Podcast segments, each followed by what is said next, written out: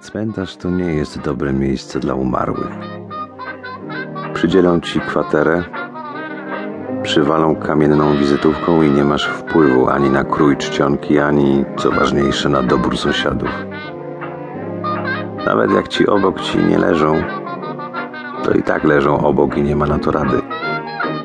Cóż, cmentarze wymyślili żywi, a oni chodzą i myślą powierzchownie. Życie od spodu znamy tylko my. Kto? Nazywam się Matt Kozioł i byłem prywatnym detektywem. Na tyle dobrym, że i dziś wielu mentów dałoby dolara, żeby tylko nalać na mój grób. Ale nie znają adresu. Nikt go nie zna. I to się nazywa zapomnienie. Tak. Tutaj przeszłość jest jak zasnute lustro. Nie wiesz już, co odbiciem odległego kształtu, a co liszajem na zmatowiałym szkle. Grunt, że ta historia zaczęła się jak zwykle. Od kobiety.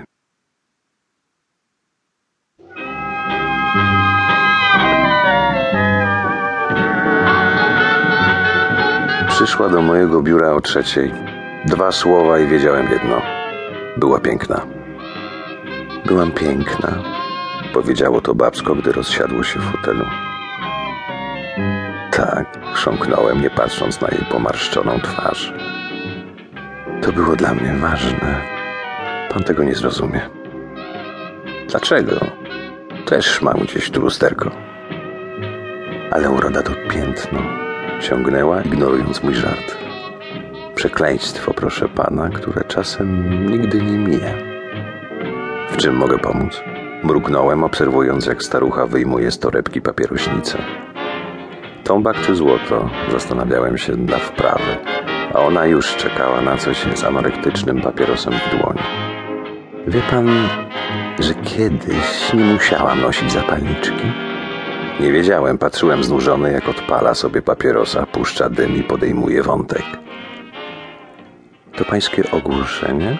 Prywatny detektyw, cokolwiek to znaczy. To sugeruje, jak sądzę, że nie obawia się pan spraw nietypowych. Dla mnie sprawy nietypowe to takie, za które ktoś mi uczciwie zapłaci. Czy mogłem jej to powiedzieć? Życie jest pełne niespodzianek, madam. Byłam już z moją sprawą na policji i muszę stwierdzić, że to koszmarnie imbecyle. Są takie opinie. Pan chyba nie ma z nimi nic wspólnego. Mniej niż potrzebuję, więcej niż bym chciał. Taka praca. Od kiedy do nich poszłam, żałuję, że płacę podatki. Mam wrażenie, że oni wszyscy pochodzą od Darwina. To po prostu i gadała dalej, a ja analizowałem sytuację. Zaczynało się nieźle. Babsko było antypatyczne, a to mi bardzo ułatwia dyskusję o finansach. Dlaczego oni wszyscy tam są tacy prostaccy?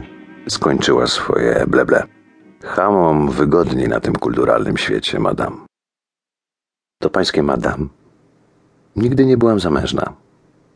Taka tytulatura nie świadczy najlepiej o pańskiej domyślności. To też zaczynamy mieć wątpliwości, czy jest pan dobrym detektywem.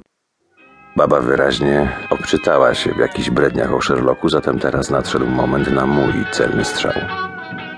Czy zostawiła pani swego rasowego kotka pod właściwą opieką, mademoiselle? Słucham? To było łatwe, mój Watsonie. Trzeba ci wiedzieć, że nieprzerwane pasmo przejściowych kłopotów finansowych sprawiło, że stać mnie było na ogłoszenie się tam, gdzie nie musiałem za to płacić. A taki układ miałem tylko w piśmie Twój rasowy kot. Chyba nie sądzi pan poważnie, że trzymałabym w domu jakieś zapchlone zwierzę. Ludzie obcujący ze zwierzętami sami zniżają się do ich żałosnego poziomu. Hmm. Robiło się ciekawie. Zdaje się, że chciała mi pani powiedzieć o swoim problemie. Zatem niech pan słucha. No i mi opowiedziała.